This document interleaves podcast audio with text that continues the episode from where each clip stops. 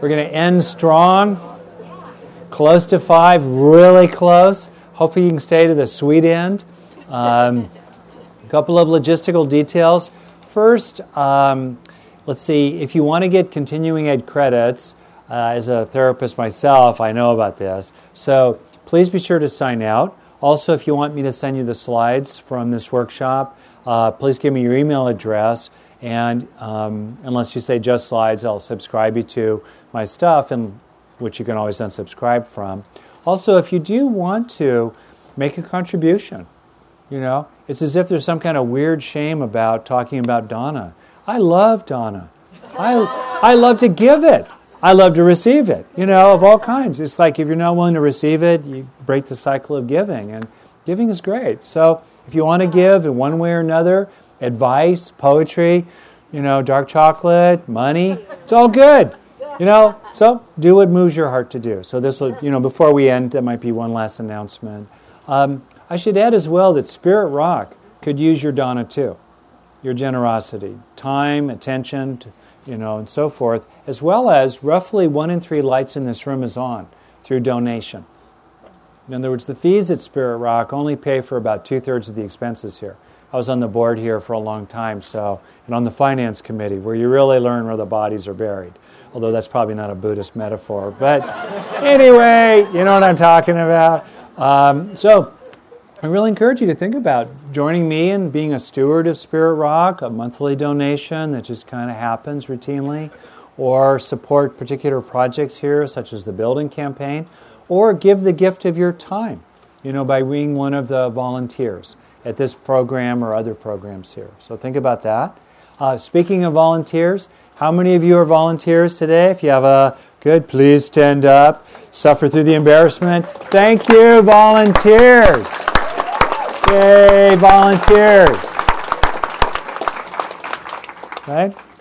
And thank you as well, by the way, to our video and live streaming crew, you know, who get some compensation for this, but I know they're doing this for far beyond the, the financial aspects, out of the goodness of their heart. I know them personally well.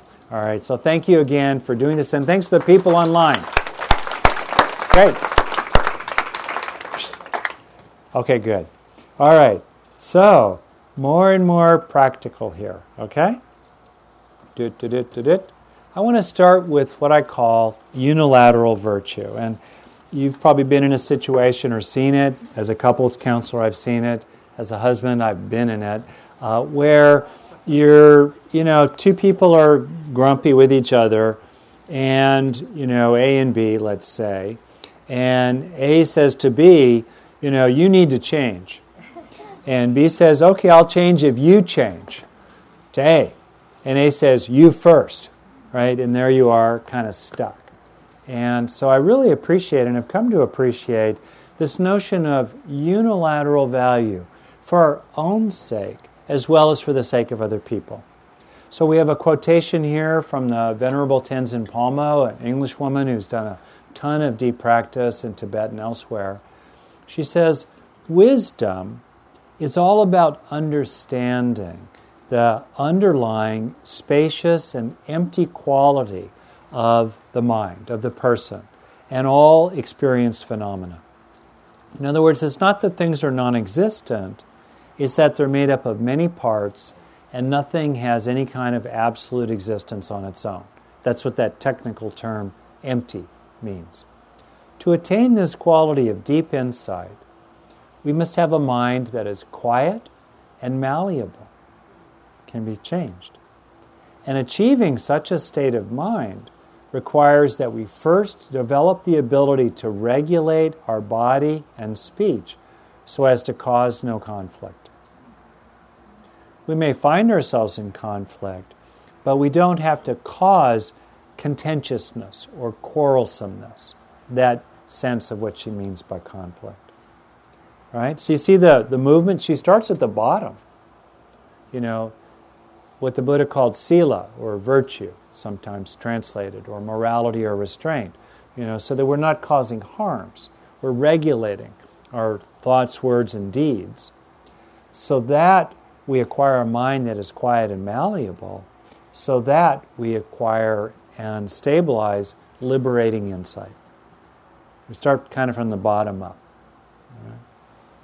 We've probably known people who had a certain degree of spiritual insight. Maybe they were really good meditators, but boy, were they a mess to live with, or work with, or sleep with, let alone all three. Right? So, work from the bottom up. Buddha says here too, it's so interesting. Those who, there are those who do not realize that one day we all must die. But those who do realize this settle their quarrels. And it doesn't mean waiving your rights or falsifying your view of what's true. It means finding that quality of well being and inner freedom and inner peace that is disentangled from the contentiousness. I remember reading um, a little clip from a Englishman who's now a Buddhist monastic and abbot, actually, Ajahn Amaro. Some of you may know Ajahn Amaro. Ajahn is an honorific, like rabbi, you know, Ajahn Amaro. Amaro. And he wrote a little bit, and he was saying that in his practice, and this is someone who's very mature in his practice when he wrote this, he said, I'm really working on non contentiousness. I thought, wow, isn't that so interesting? How we get involved in subtle forms of contentiousness with other people including in our own mind. That's stupid, right? We do that little thing inside our own head. That's contentiousness. We go there, we're trapped. We're afflicted ourselves. We're unfree in that moment. Right? That's what I think the Buddha is talking about when he talks about settling our quarrels. Right? We're still advocating for our rights. We're still speaking up for the oppressed, etc. We're doing what we can, uh, whatever scale we're trying to take action in. But we can do it with a freedom and a lovingness uh, inside our own minds. How do we actually do this? That's the question, right? So, here's another quote from the Buddha that if we attack others, it harms us. You know, realizing that can motivate us toward this unilateral virtue that I'm going to get real practical about momentarily. And also, I think there's an appreciation, to quote Ajahn Chah, that if you let go a little, you'll have a little happiness. If you let go a lot, you'll have a lot of happiness. If you let go completely, you'll be completely happy. You know? And I think the art here is to be continually letting go, even as we seek justice. Right? Isn't that an interesting art? Both are true. It's not a either or. You know, we're letting go, we're letting go, especially we're letting go of this thought, this feeling, this sensation, this moment, this clinging, this resisting, this anger, this craving. We're letting it go, letting it go, letting it go, even as our loving heart leads us to seek justice, including in our most intimate relationships. So that's kind of a frame, all right? How to do it? Well, okay, the Buddha had a little list, as you may have noticed. So this kind of summarizes in one slide the behavioral do's and don'ts that the Buddha offers. As he put it himself a long time ago, see for yourself. See what might be useful for you. So, we have the five precepts, which are typically described negatively. Thich Nhat Hanh and others have described them more affirmatively. I'll do them in the traditional form. So, in terms of what is virtue, unilateral virtue, we don't kill other beings. Right? And it gets interesting to extend this or not, you know, around being a carnivore. Yeah, that's very interesting territory. We also don't steal. We don't take what's not freely offered. And that too is an interesting exploration. What if your teenage daughter's diary is lying there open on the coffee table? Is it freely offered to your gaze, tempting as it may be? Right? Gets very interesting, right? So, or another one is we don't um, speak falsely, which I'll get to that in a moment, and we don't abuse ourselves and others through sexuality. Again, abuse. Think about you know what that means to you. These are not um, commandments handed down from on high. These are training precepts that we undertake, knowing that we may well fall short, and yet that doesn't mean we didn't undertake it sincerely, and we can still undertake it again sincerely after falling short. And then we have not abusing intoxicants. Um, this gets translated in two subtly different ways that are quite significant. One way to translate it is, um, you know, I undertake the training precept to abstain from intoxicants. I think it's wines, liquors, and other intoxicants, for they cloud the mind and cause heedlessness. So that's a no exceptions statement.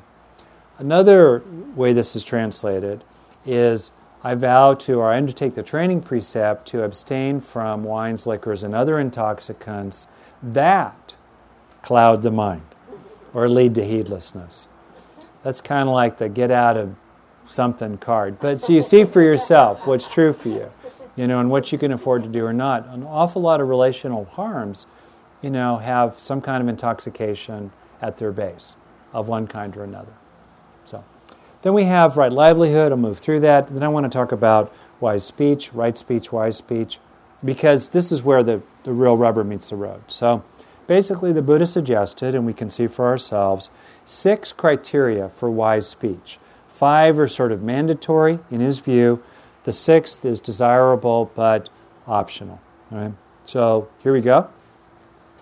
Speech is wise, it's right, in the sense of leading to awakening for ourselves and other people.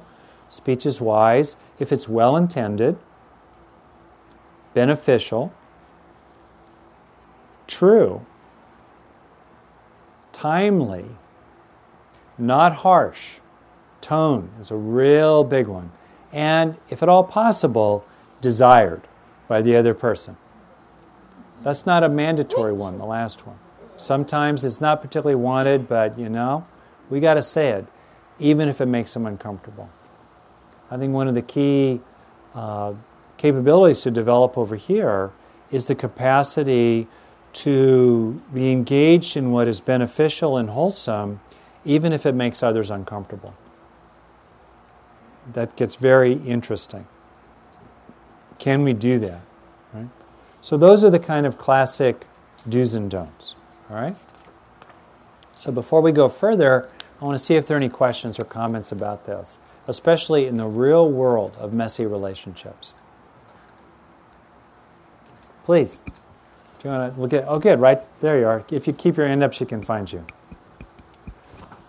So, um, uh, under right speech, when you say when or when it says beneficial, yeah knowing that something that you might tell somebody might be true and well intended but not beneficial or or might mm. hurt them or harm them or might not be timely so i guess my question is when the the, the five mandates of yeah. right speech kind of um, go against each other right and how, how do we look at it yeah um, i think we spend our life working you know working with it for one, it's beneficial to all beings, so including yourself.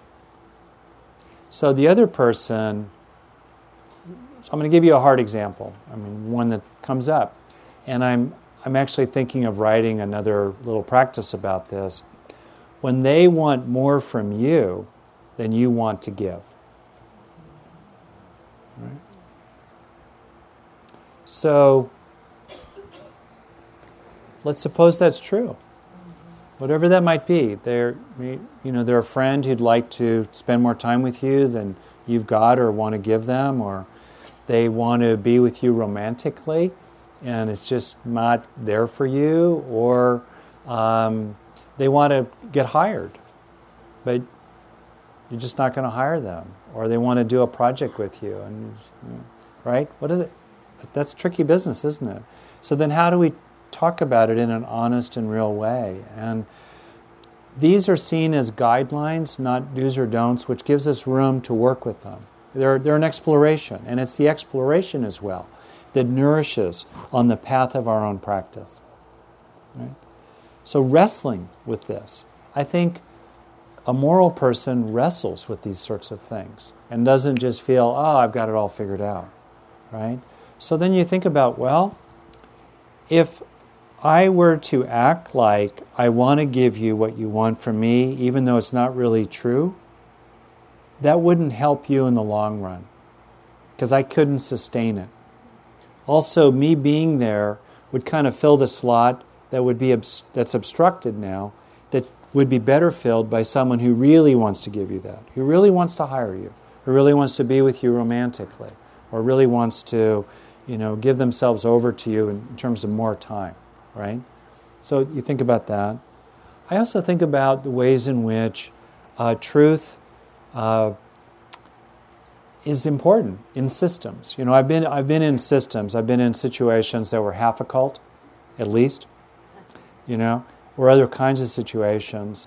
And if truth is blocked in a system, including in a family system, like family secrets, stuff like that, um, if truth is blocked, it doesn't create benefit. So, what's beneficial for the larger whole? You know? Um, so, I, I think about that. And I also ask myself, am I just being a glib Buddhist? You know? Am I just using my clever lingo to let me off the hook, to avoid my own discomfort? I think that's a good question to ask ourselves. That it's a fair question that helps us kind of stay between the lines, you know, going forward. So that part. And the timely one, you know, again, what is timely, right? So I think that there's a certain amount of kind of like ambush sharing, right? where we just drop the bomb on someone. It's like, what? You know, and there's just no basis for it. Or they dropped a bomb on us. That doesn't work so well. On the other hand, what do you do with the person who stonewalls you? They never have time to really hear what you've got to say.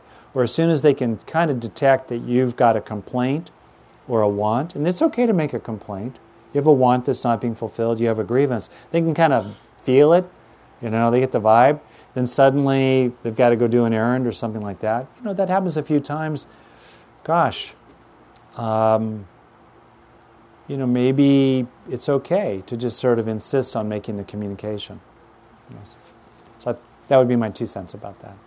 Right? It's okay. You know, okay, good. All right, any other comments or questions about this business? Great. Over here?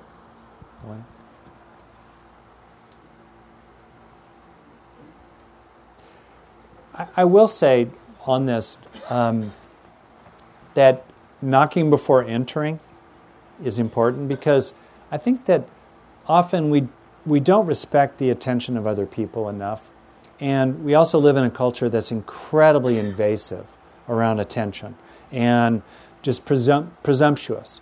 I mean, one of the latest things that are a real goad to practice are these robocalls, these robo telemarketing calls you literally can't tell them, take me off the list.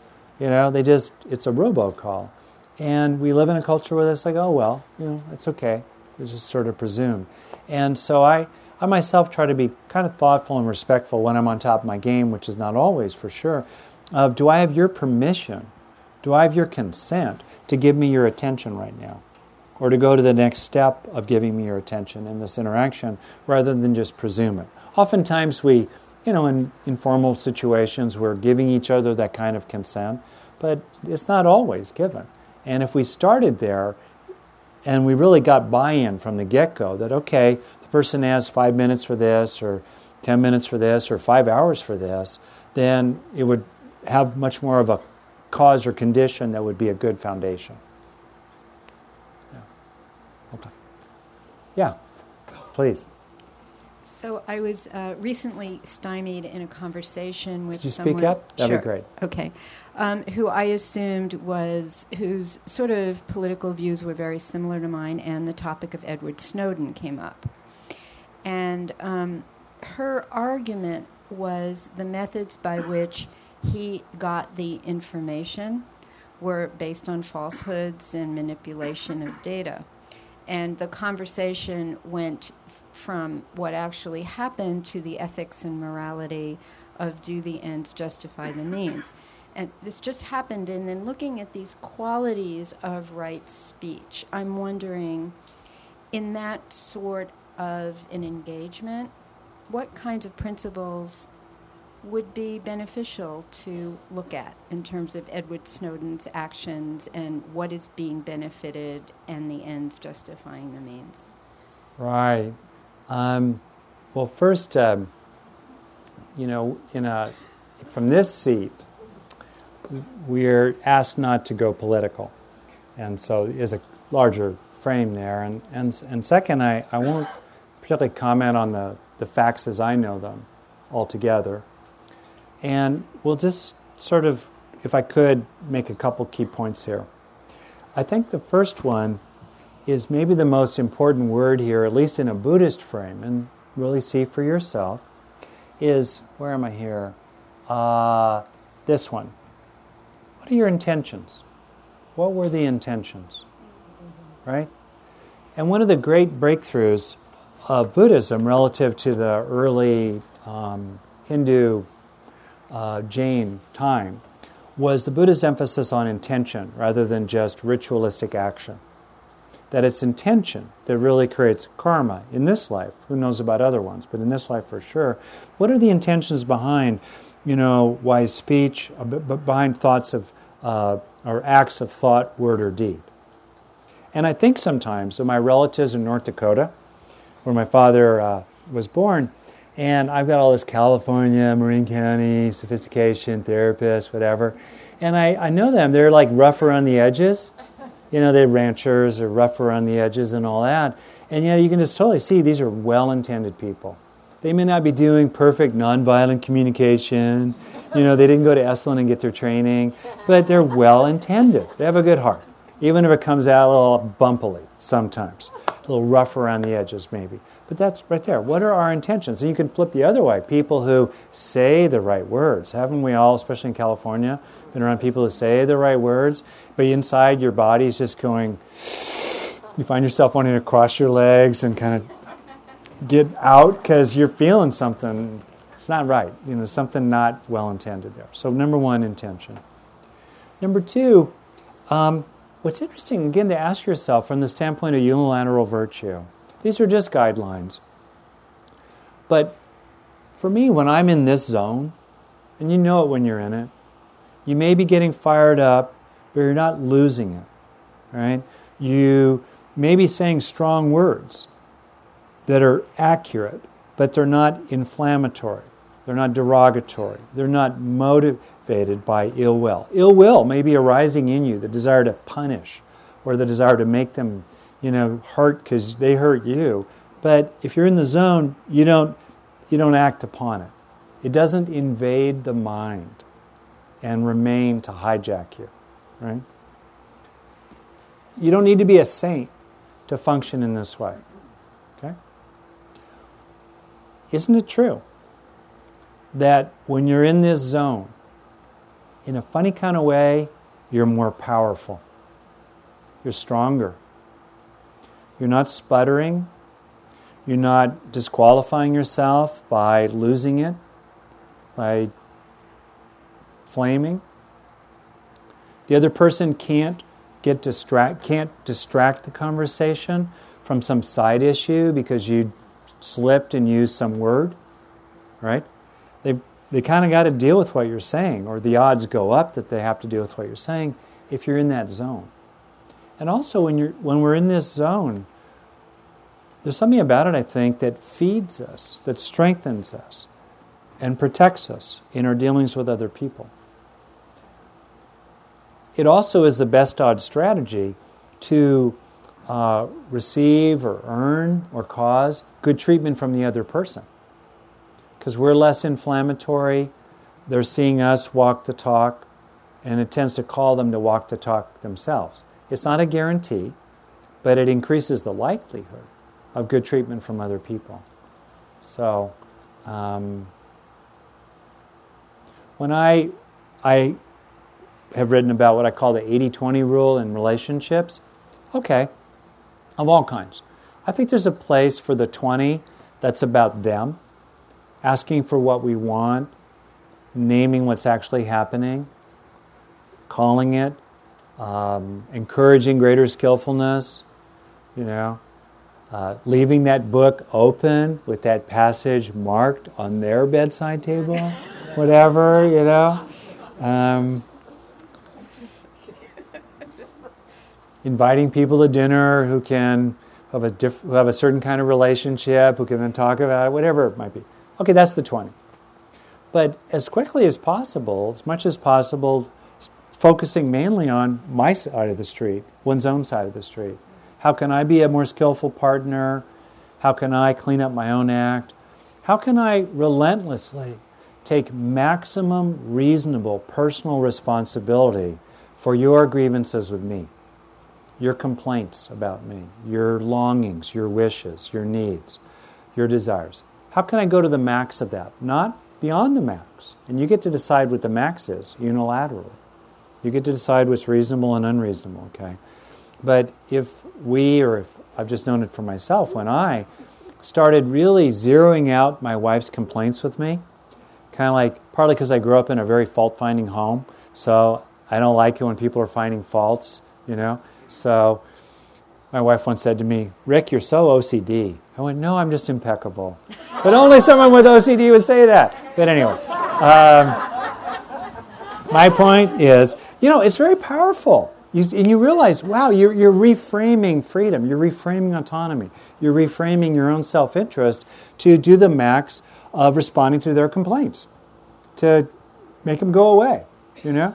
And, uh, and when you do that, you feel a kind of power inside yourself and a dignity and a self respect. Even if they say to you, oh, there's still more, but deep in your heart, you know, wow, I've really maxed it here.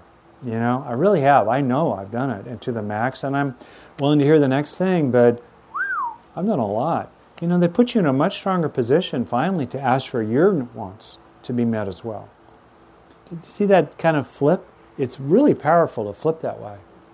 And think about what is it like to be with someone who takes maximum reasonable personal responsibility at work or at home for giving you what you want. After a while, you'll be like, whoa, what do you want? you know, because I want to keep you around. Okay. Okay. Maybe another person or two, then we'll move more into healthy assertiveness. What do you think of this idea? And for yourself, your own sweet spot of unilateral virtue.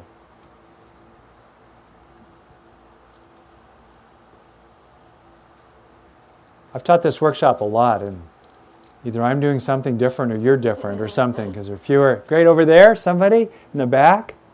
Hello? I see a, the finger of God pointing, right? microphone. Someone got volunteered, I think. Okay, microphone coming. And I love talking about hard situations too.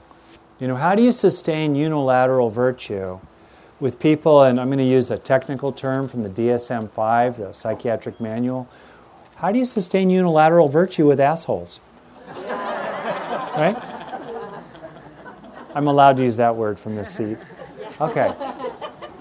Yeah. Um, my question's about the word that you used, accuracy, and about the word lie.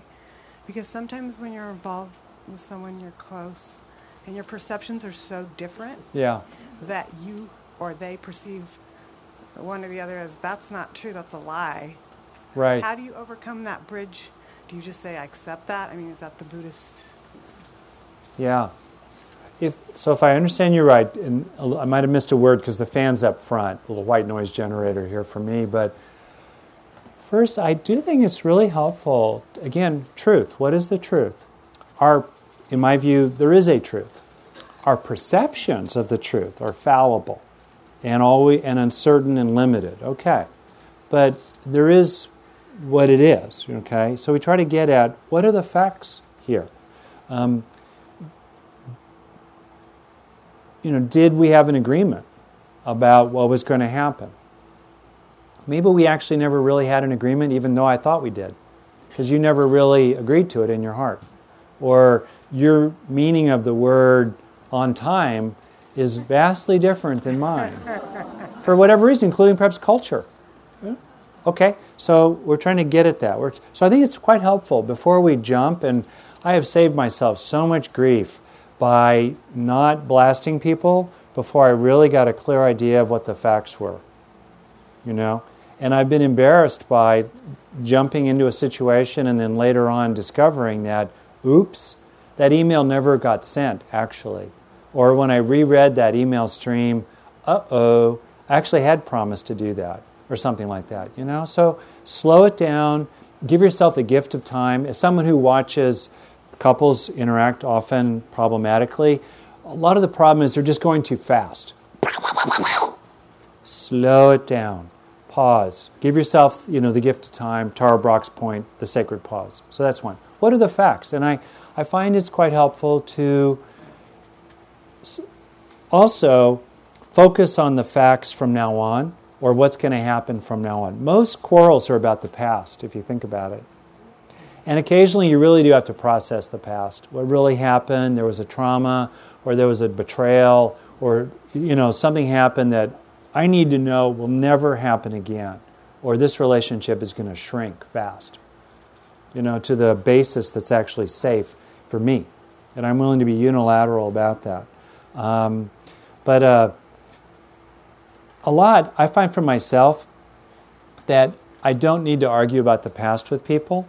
I'm just kind of zeroed in on, okay, what's going to happen from now on? Whatever the past was, I don't know. I might I had my part, you had your part, whatever. What's going to happen from now on? Right?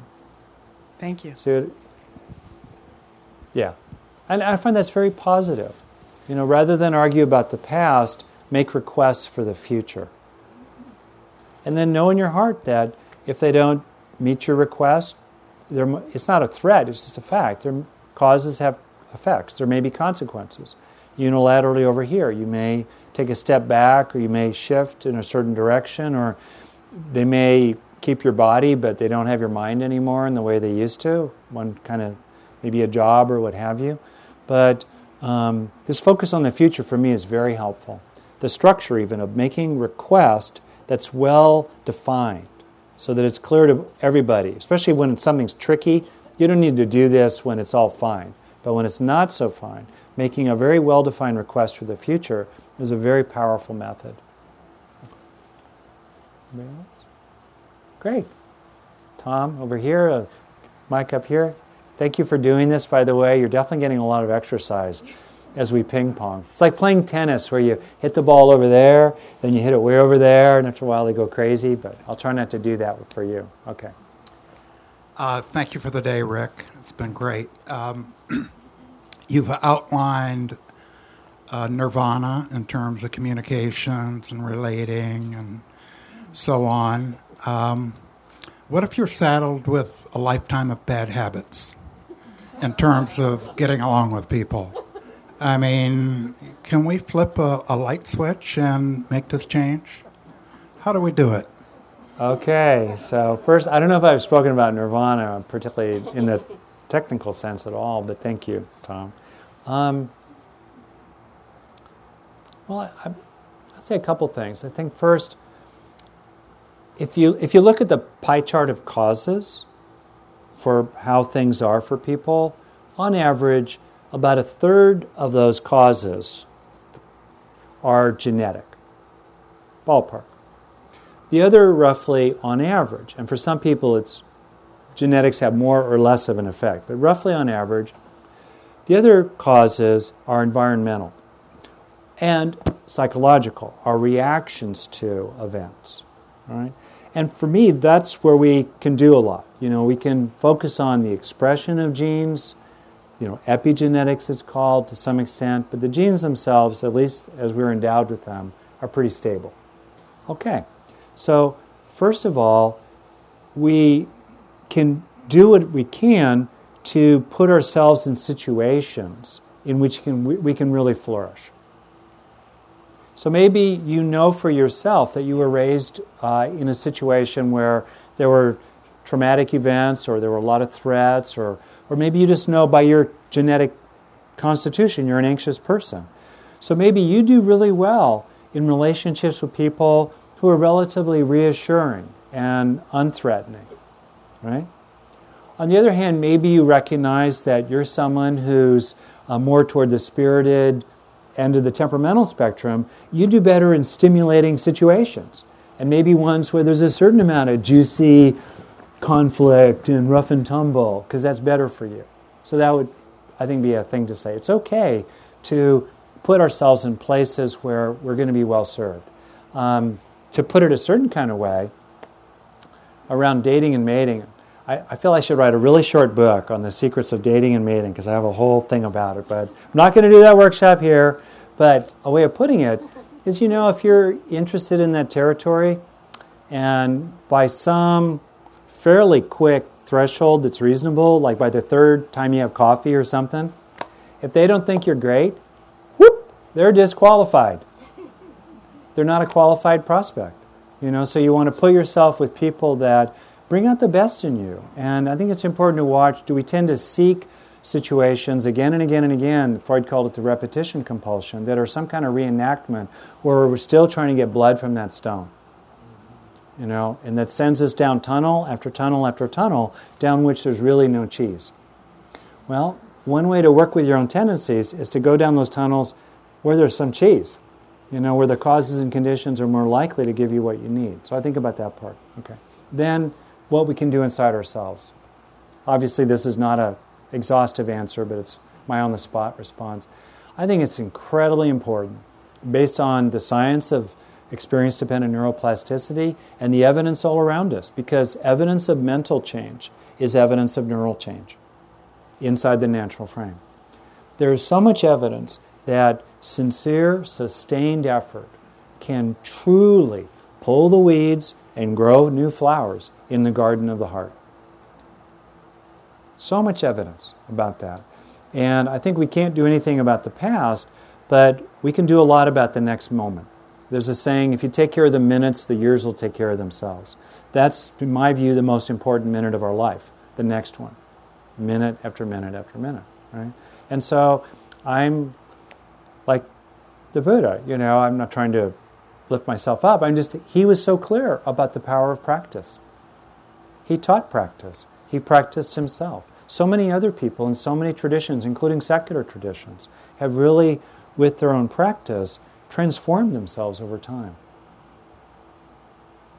You know, so, um, and then the question becomes what's useful for you to do, right? Now, to finish up here, you may know the character in Buddhist history, Angulimala. He's a fairly famous character because he was a serial killer. Uh, apparently, a true individual. He had a misguided teacher who told him that the way to heaven was through murdering others. Like, hello? What's wrong with you? But anyway, so he had a mala, a necklace, don't mean to freak you out, but a necklace of the fingers of those he had killed. A little weird. So the story goes that, and again, you consider it true or not, nothing else is metaphorical. He approached the Buddha seeking, because he he thought that he should kill the Buddha. So he chased the Buddha, and now we're going to move outside the natural frame. No matter how fast Angulimala ran to catch and kill the Buddha, the Buddha was always in front of him. And then finally, Angulimala became incredibly frustrated, and he said to the Buddha, he called out, Stop, stop, why don't you stop? And the Buddha turned and said to him, Angulimala, I stopped a long time ago. Why haven't you? In other words, I've stopped in my mind, fueling the fires of greed and hatred, heartache and delusion. I stopped that a long time ago. I've stopped inside. There's a stillness here inside. You're still moving with agitation. You see the meaning of that? Isn't that powerful? I've stopped a long time ago. And I, I, think sometimes we have that in relationships. The other person's agitating and, and they're trying to get into a tussle with us. They're trying to suck us into this very familiar script in our relationship with them. And for whatever reason, including maybe the good fortune of coming to Spirit Rock or what have you, we're like, I'm not playing that role anymore. I know you keep casting me in that role. You keep trying to put these lines in my mouth. No, really, that I'm no longer in that movie. I've stopped. When will you? See the freedom? There's a freedom in stopping. So that's part one. And then apparently what happened was Angulimala became a student of the Buddha. And he began to work on his bad habits. Right? And, and, so he and he did. He became uh, a monastic. He really trained, and it's said that he progressed very far along, actually, toward awakening. Um, and one time, it is said in the suttas, he came to the Buddha and he complained because as he went into various villages, people recognized him. Whoa, you know, you're Angulimala, a serial killer, and they throw rocks at him or yell at him. And he, he said to the Buddha, Hey, I'm like a monk now. Why are they being mean to me? And the Buddha said, You know, you're not creating any new results, any new karmas or consequences. You've stopped in some way, but there's still, you have to bear and deal with the consequences of things that have happened to you in the past. And, you know, and I think that's part of the truth in life too. Um, sometimes we know we're not doing that anymore. We're not losing our cool with our kids anymore, or we're not any longer abusing intoxicants. We don't do that thing we used to do in our work life, but there are consequences. And we still have to live with those consequences here today. But both can be true. We've stopped, but we still need to bear and deal with the consequences of those earlier versions of ourselves rippling forward in time. And that takes me to, honestly, in the most important minute of my life, what seeds am I sowing for the one being among all others that I have the highest duty to, the one I have the most power over, my future self?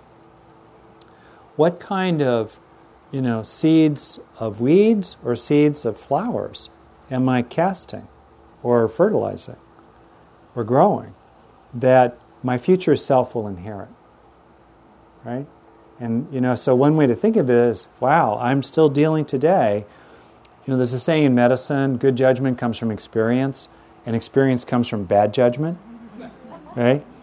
I've had a lot of experiences, and, you know, some of them I'm still dealing with today. And that, when you realize, wow, I'm still inheriting the wind, I'm inheriting the, the bitter fruits of the seeds I planted a while ago, that can motivate us to plant fewer of those in the most important minute of our life, the next one going forward. Yeah. And then maybe the last thing on that point, again, it, for me, it just goes to this um, thing I was saying earlier about this taboo on recognizing that you're a good person. You know, there's this metaphor that if you buy a house that's been boarded up for maybe 30 years and you turn on the faucet, all this crud comes out, right? And the natural inclination, all that smelly, dirty, germ filled water, you want to turn off the faucet. But we have to let the faucet run. And so, first, sometimes as we clean up our messes or improve, what first comes out of us is that, like that smelly water. I think there's a natural trajectory this side of enlightenment in upsets in relationships where we kind of spew a bit or a lot. The other person spews some too. But then eventually, one, if not both people, start moving into unilateral virtue. And as time flows this way, you know,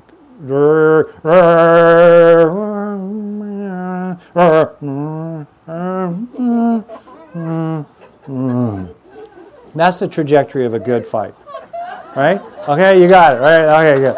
That's a good fight. That's real. That's realistic. You know, that's what's possible. But at least there's a soft landing, okay? And sometimes we need to kind of let the water flow, including the air, sludgy stuff, to kind of clear it out and see what's really going on here and then come to that soft landing rather than, you know, do what John Welwood calls the spiritual bypass and pre-impose a kind of superficial closure beforehand um, through our white light experiences, etc. Part one. Part two, in the metaphor, including ourselves, let's remember that even though the water contained all that poison or toxin, the mind, if you will, contained all that anger, all that ill will, all that schadenfreude or envy or hurt, what have you, all that addictiveness, what have you, the water itself is always pure. Every molecule of H2O is always intact and pure. In the same way, even flowing through us, you know, the underlying substrate, the underlying mind, the underlying nature of mind, awareness itself, the deepest layers of the psyche, I think, are always loving and beautiful and wise. It's like the tiles of the, of the mosaic might be kind of cruddy, but the grout itself is good. And you can have a growing faith in that in yourself and look to that in yourself and looked at that in other people. with my mom, who had a big, difficult personality, no longer alive, very loving. She expressed her love by helping you improve yourself a lot. And after a while, I started ignoring my mom's personality because I was so reactive to it. And I just kind of looked through the tiles to the grout. I saw her good heart, I saw her good intentions, I saw her lovingness. I was her first child after several miscarriages. She wanted me dearly, even if she drove me crazy a lot when I was a kid. You know, I kind of ignored her personality. And sometimes that's what we have to do. You know, we kind of just look past the persona to the goodness there, and that is good for us as well as benevolent toward them. Maybe I could go on to assertiveness in some concrete ways, and so we can end on time. That okay? Hopefully, this is okay. I don't mean to blather on here. Okay, so I think I've talked about this kindness and assertiveness. All right?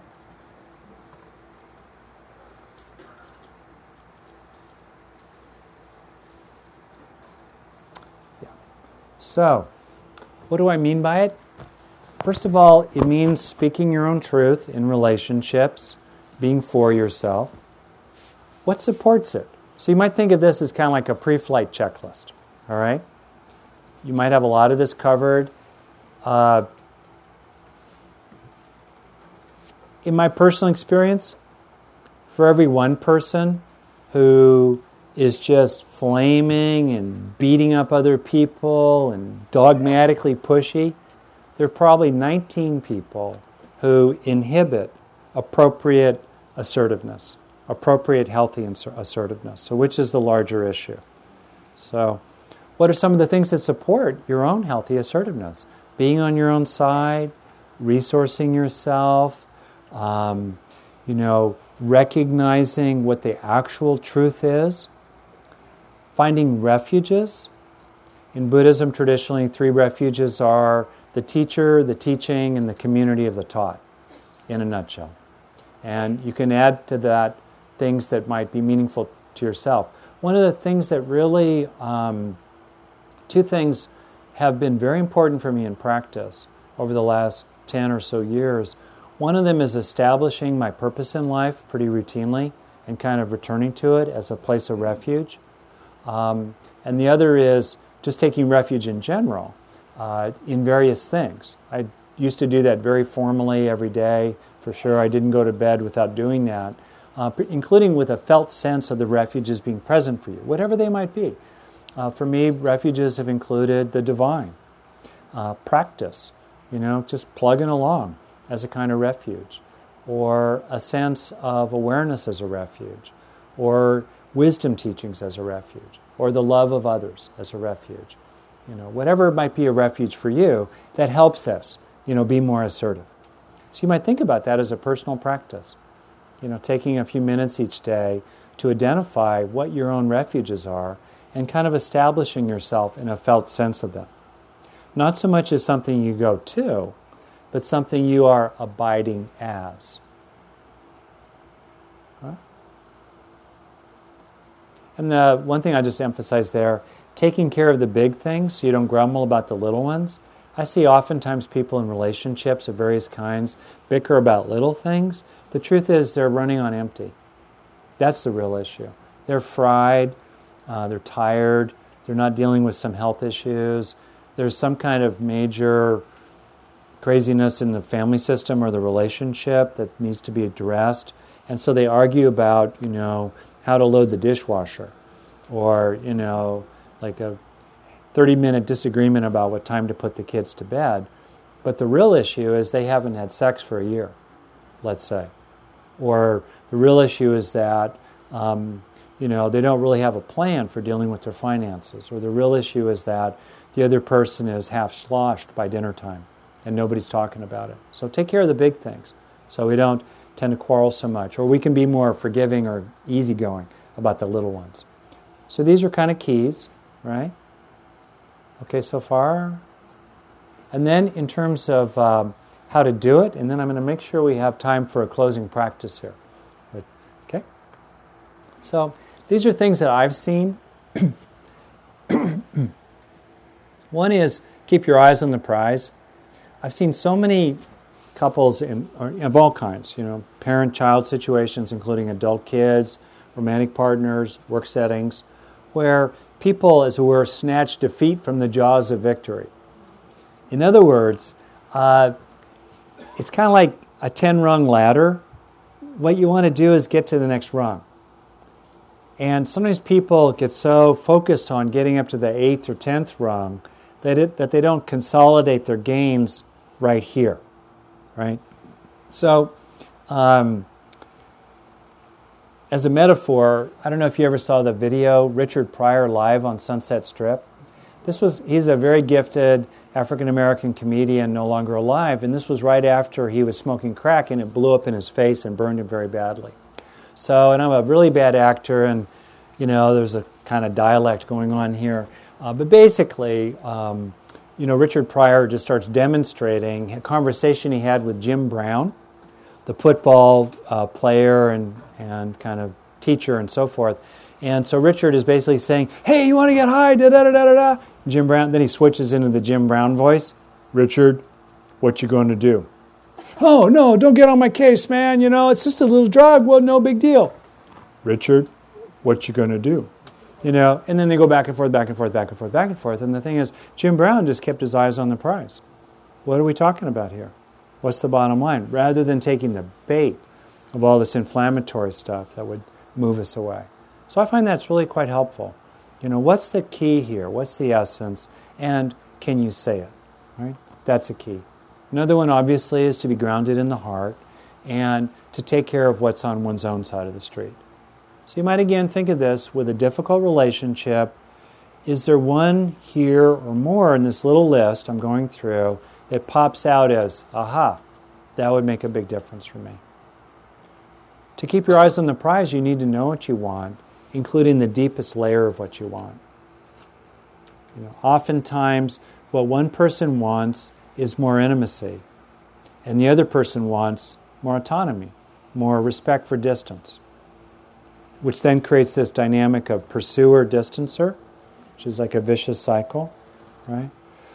So sometimes it really helps to appreciate what's that other person's imperative, what's their real stake on the table.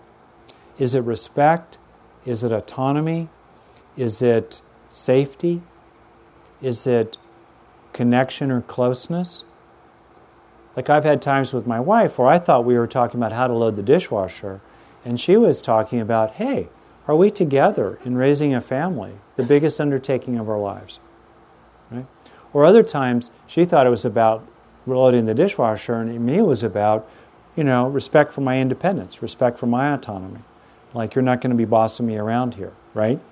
You know, like that. I'm open to requests, orders I don't do so well with, etc. See what I mean? So, seeing what is the high priority for the other person behind the surface of what the apparent issue is. And seeing that in ourselves, and honestly being brave enough to name what is really important to us in this situation, in this argument, in this relationship, what, what really matters to us.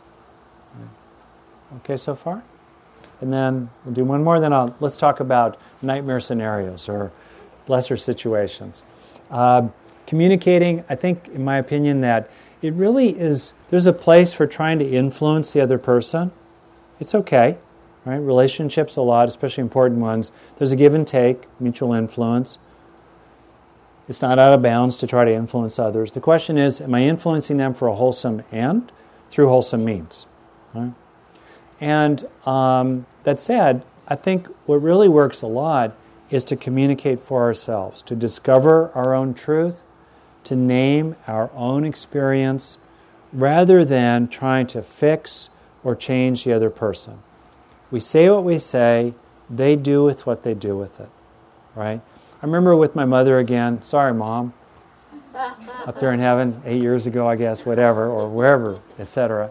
Um, you know, she gave us a lot of unwanted advice about raising our kids. Well, one, I wanted to raise our kids differently than how I was raised. Duh. Two, drove my wife crazy, right? So I finally said to my mom, who I love and loved, I said, Mom, I request that from now on, right? In other words, when things are tricky, it works to use pure form. When it's all fine, you can be sloppy. But when it's a little dicey, it's like, whoop, whoop, right? Okay? Mom, from now on, could you please never uh, offer.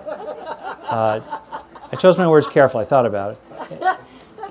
An evaluation or advice about how we're raising the kids unless Jan or I specifically ask for it. Okay, so I was on, I was on top of my game there. You know, I, I thought about it and I chose my words carefully. It was a clean request. I didn't blast her out of the water, I didn't flame on her. On the other hand, I was real clear. I wasn't mealy mouthed about it. I didn't pull, I didn't use euphemisms. You know, I said it. Okay? Right? Her response was, Oh, I don't do that. I said, Oh, well, good, then we won't have a problem. Right? And then, because I was zeroed in on the prize, I could have, right there, gone after her defensiveness. I don't do that, and argued about the past. I was focused on my prize, you know, no more, no mas, laid it down. And then what was interesting was so I was speaking for myself. I knew I couldn't stop her, but I knew there would be consequences if she kept it up. Right? Fewer visits to see the grandkids, just reality, you know? Okay? So I said it for myself. As a small point in passing, I watched her for the next half hour to hour start to say things repeatedly and then catch herself because my mom mainly communicated through evaluating and advising in a lot of ways, you know, with good intentions behind it. Um, but at least for me, I did what I could do make the request, make a clean request, be clear about it. After that, it was out of my hands. And that, for me, is a really empowering kind of communicating. Uh, NVC stands for Nonviolent Communication. It's a fantastic method developed by Marshall Rosenberg. The formula of it boils down to, in essence, when X happens, I feel Y because I need Z. And then sometimes there's a place, if you want, for making requests. So from now on, I request that, such and such. And said in one's own way, including in culturally appropriate ways in different settings. Now, X is neutral, clear, fair. Not, when you're a jerk, I feel mad. No. When we have an agreement that you're going to come home on time for dinner, or at least call me on the way to let me know what's up, and for the third time this week you don't, that's what happened, right? When X happened. Then I feel Y. I feel sad. I feel upset. Not, I feel you're an idiot. You know, I feel like punching you in the face. No.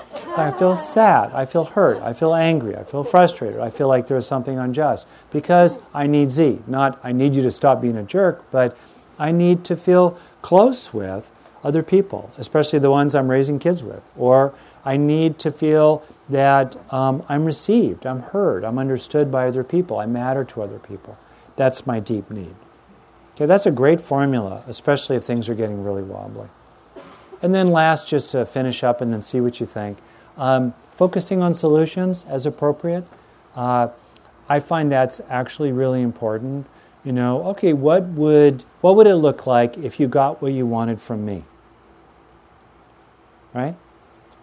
And what do I need from you to give you that which you want from me from now on? Like that's a positive focus, that's a solution focus. And what that might look like is not how people load the dishwasher, but what's actually happening in your mind. You know, I would like you, you know, in if, if you want to know what it would look like if I got what I wanted from you, it would look like you're making a sincere effort to keep yourself present when we're talking for at least 10 to 20 minutes a day where we're connecting with each other. That's what it would look like. You're making that effort inside your own mind. And if your mind wanders, you're making a sincere effort to bring your mind back. Or what it would look like inside your own mind is that you would take more interest in my career, my work. Or perhaps, you know, at least well, sometimes, uh, you would do little things inside your mind to awaken more romantic or erotic interest in me. It's not so much, perhaps, that you know, things aren't happening. It's that I don't matter enough for you, to you, for you to make efforts inside your mind that I see you making for other people. for example. See what I mean? It's, this is, for me, reasonable territory, at least in my own view. Okay, enough kind of guidelines. How about situations or questions or comments? What do you think? Great. Right there? Microphone? Oh, there we go. So, uh, me and my older brother are business partners, so we might as well be a married couple. And uh, we're complete opposite.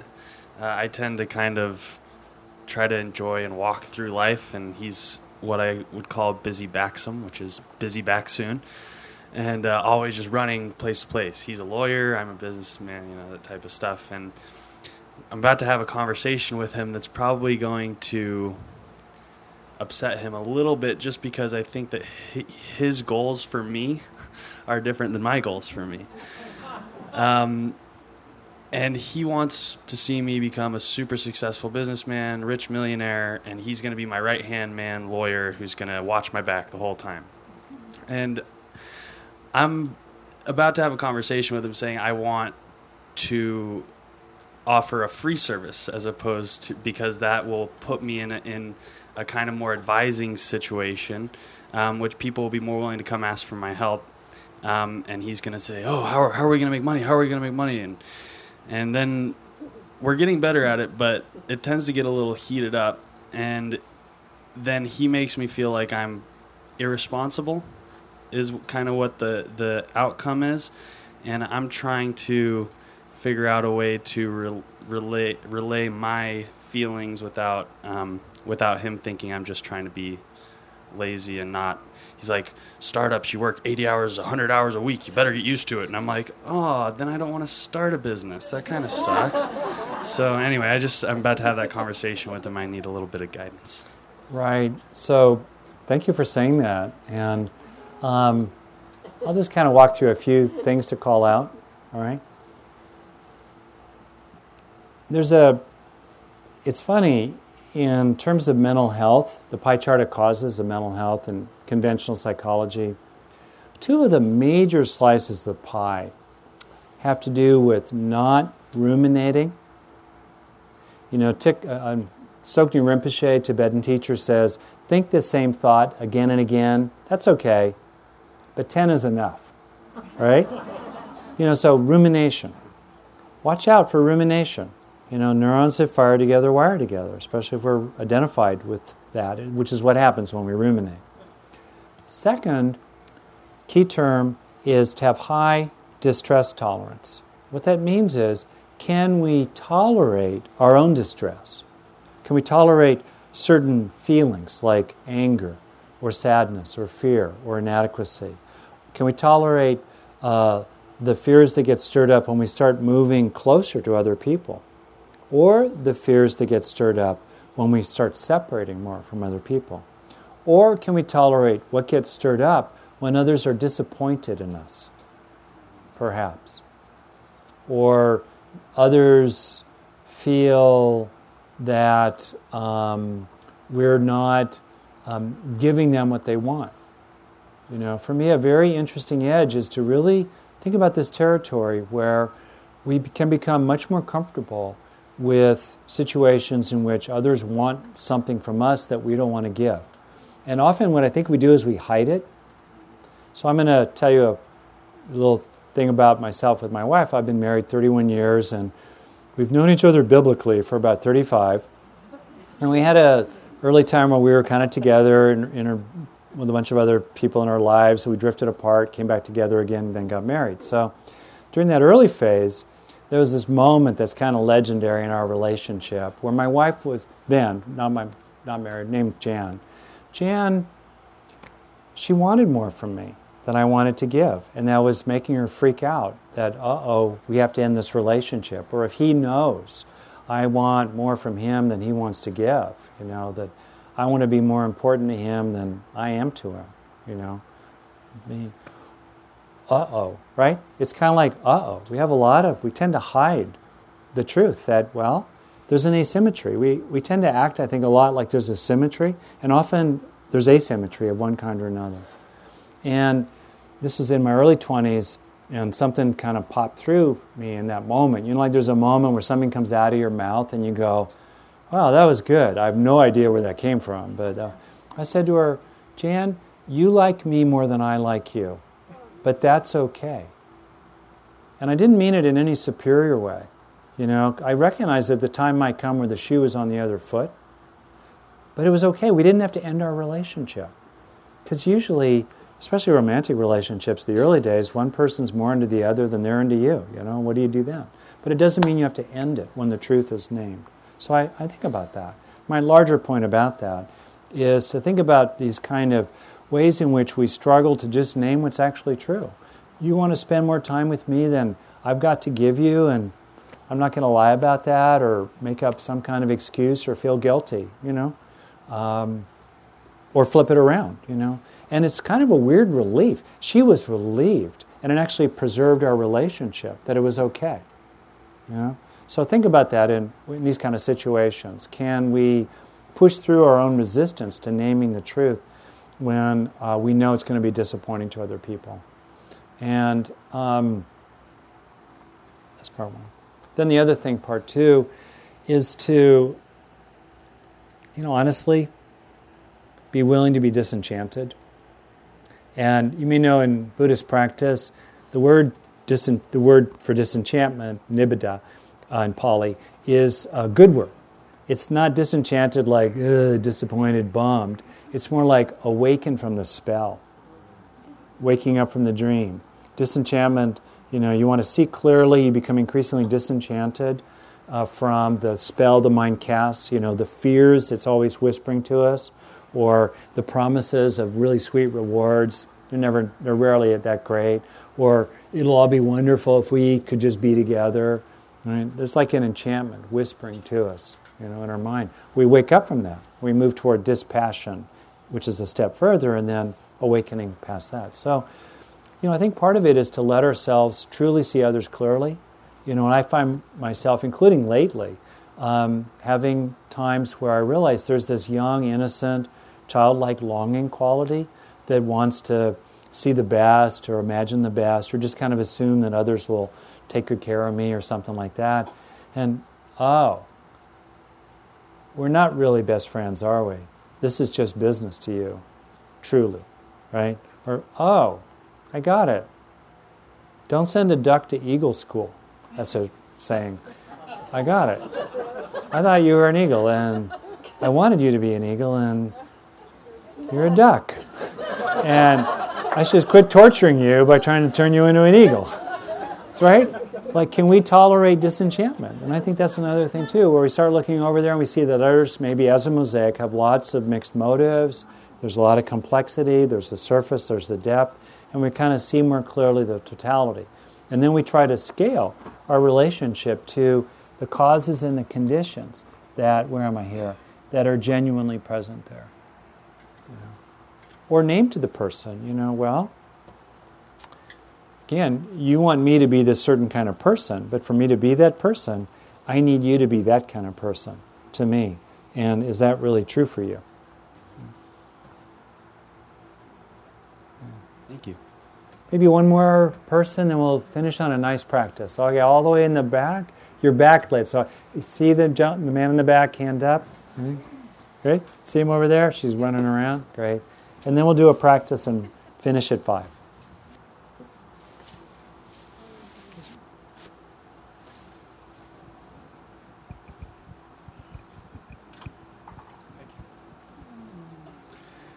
I think you've described almost everything that, that we do in our relationship that doesn't work sometimes, with one exception.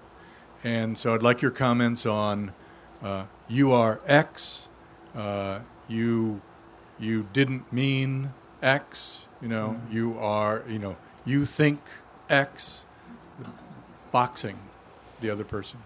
Yeah. You know, as you point out, thank you, and, and others who study relationships point out too, that kind of accusation is very explosive in relationships, especially when it comes at us with topspin. And particularly for those in the room, how many of you in the room get paid to help people? Therapist, oh, great. Like me, therapist, whatever. You know, it's really kind of easy to sort of slip into it, right? Um, I just think it's so important to be careful about that and to ask questions. So, what I try to do is I recognize that if I go there, it's one thing to name the truth about what actually happened. And it could be, for me, it's there's a place for naming, you know, my impression of what's going on over there in you, what I really see over there. But to but to do that in a way that has a kind of gentleness around it and a diffidence, a not being so sure, because otherwise it can be really quite explosive. And there too, I do tend to focus on from now on, right? And I'm honestly a little suspicious of interactions or relationships that are about people describing each other to each other. Because I think usually that's a defense against real intimacy and a defense against real self expression. Because if I'm saying you're X, Y, Z, I don't have to open my own heart. I don't have to name my own experience, right? I'm accusing you. I'm, and, if, and as soon as I start saying what's true about you, I'm on very shaky ground. But as soon as I describe what this body is feeling now, or did feel then, I'm the world's greatest authority on my own experience. You're the world's greatest authority in your own experience. It's your own experience. Another person says, That's not what you're really feeling. I'm just not even that interested. I'm like, Okay, fine. I know what I'm feeling over here. You know? So think about the ways in which our typical habitual patterns of relationship are a way to avoid closeness or avoid true autonomous self expression, even if it looks like um, a sort of natural way to do it. Because a lot of times people connect through quarreling, except it's a way to preserve a kind of optimal distance. And then I think it's okay to make requests of other people. You know, hey, let's not do that in this relationship. And then you have to deal with it if they do or they don't. So I want to do one last little practice here, and I'm going to end on this practice. Um, I'm going to end very close to five when I ring the bell the last three times in about nine minutes. If you can stick around, uh, we'll end. Okay? And I'll happily stick around myself a little bit longer. So I want to show you a picture. Here we go. You might have seen this photo before, one of my workshops. Um, there are four monkeys in this picture. All right? Yeah, four monkeys in this picture. See the little one there? The little eyes right around there. Right? And you can see the ways in which that's opened in our heart. And one of the most powerful ways to express loving kindness, including for difficult people, is to see them as a little child. You might have to go all the way back to the day they were born. I don't know. But you see them as a little child to find that inside yourself. So let's finish here with a quiet practice. I'll give you a little bit of guidance, but then I'll be quiet about expanding the circle of us to radiate good wishes, warm hearted wishes for all beings. So you might start by wishing the being well who's in your chair or standing in your shoes.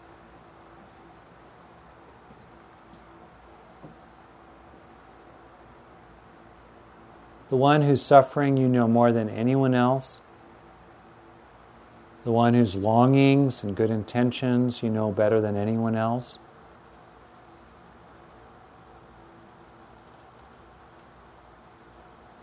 the one who is banged hard by life, affected in various ways, wishing yourself well.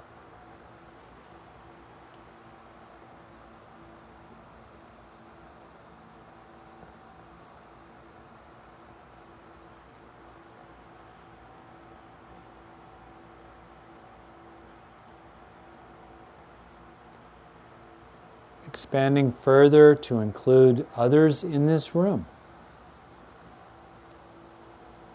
Perhaps people you know, many people you don't know.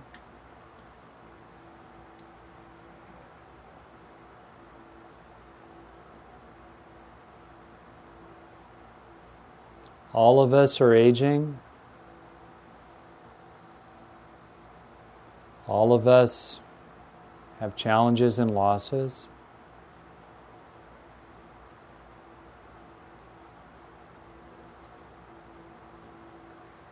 Can you wish others well in this room?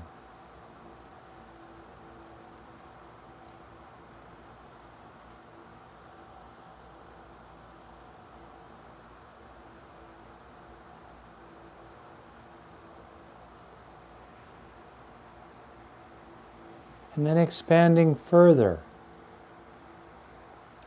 including animals and plants, creatures of the sea, the earth, and the sky.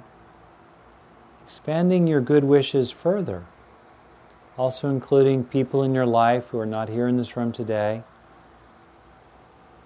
Expanding in your own way as you like for the next several minutes out to include all beings, all beings certainly on planet Earth and perhaps beyond. Those you like, those you don't know, those you don't like, those who have helped you, those who have wronged you, those who've had no effect on you whatsoever.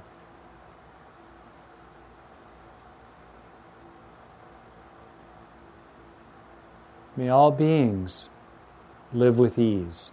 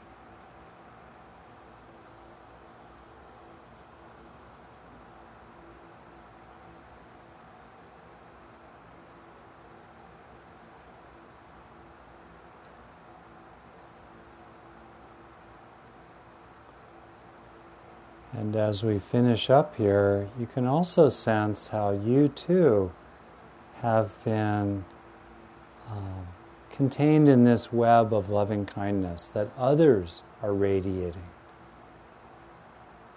You can feel a kind of reverberation of the receiving of the kindness and goodwill of others, including in this room, and the sending it out yourself as well.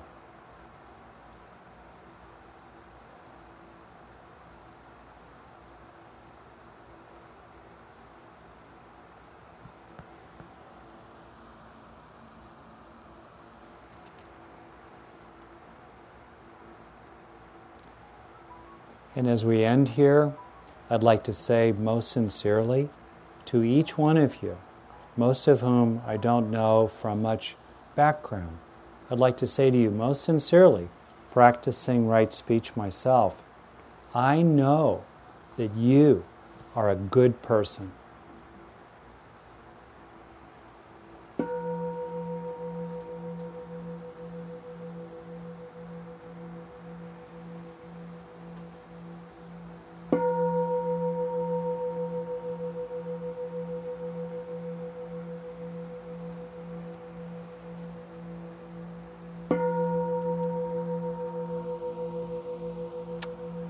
Thank you very much.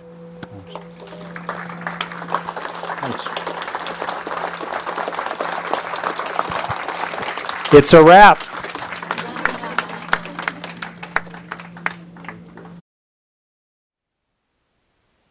Thank you for listening.